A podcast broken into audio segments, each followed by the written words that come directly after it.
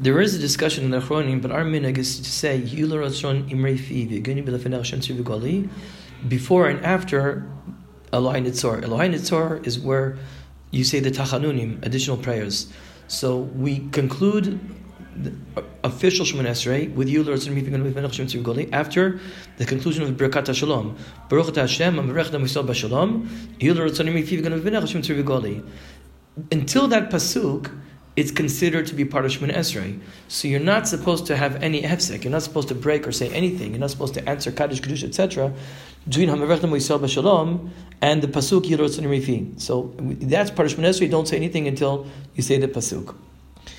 From Elohai Nitzor to the Yil Ratzon at the end of Elohai Nitzor, you can answer Kaddish, Kedusha, Baruch Modim, because that's already considered to be after the main tefillah, after main Shemon Esrei. But because you haven't really entirely finished it, so you can answer for other brachot. As we mentioned uh, yesterday, this is the place that a person should say his own personal requests. Uh, the Gemara says Rabbi Akiva, when he would daven bichidus, he would take a long time, and the Hanitzor, that's what we call the Tachanunim. The Tachanunim after Tefillah, and that's the Hanitzor. Again, our, our is, as I mentioned, it's it's bracketed between between a Yudaratzon before and a Yudaratzon afterwards, and that's a place where if you want to say a lot of your own personal Tefillot, that is a good place to do it.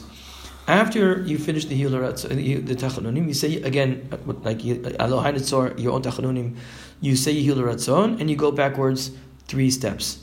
What happens if you cannot go back three steps because the person behind you is still stand is still da, still davening Shmonesrei, still standing Shmonesrei? So here, because you finished the tachanunim after the tefillah, you finished the tefillah and you finished tachanunim Elohai after the tefillah, and you've said Yul Ratzon already, you can answer anything. You can even answer Baruch Shmo because we, we view your tefillah as if you've concluded your tefillah. You can even, if you wanted to, continue davening and you can say Ashrei and Aleinu L'shabeach. You can even learn because, as far as we're concerned, the minute you said Yil Ratzon after the Elohai Nitzor, the official Shemoneh is finished, and you can say whatever you want, even though you haven't uh, gone back the three steps. B'ezrat Hashem next week we'll talk. We'll say, we'll say more details about the three steps backwards.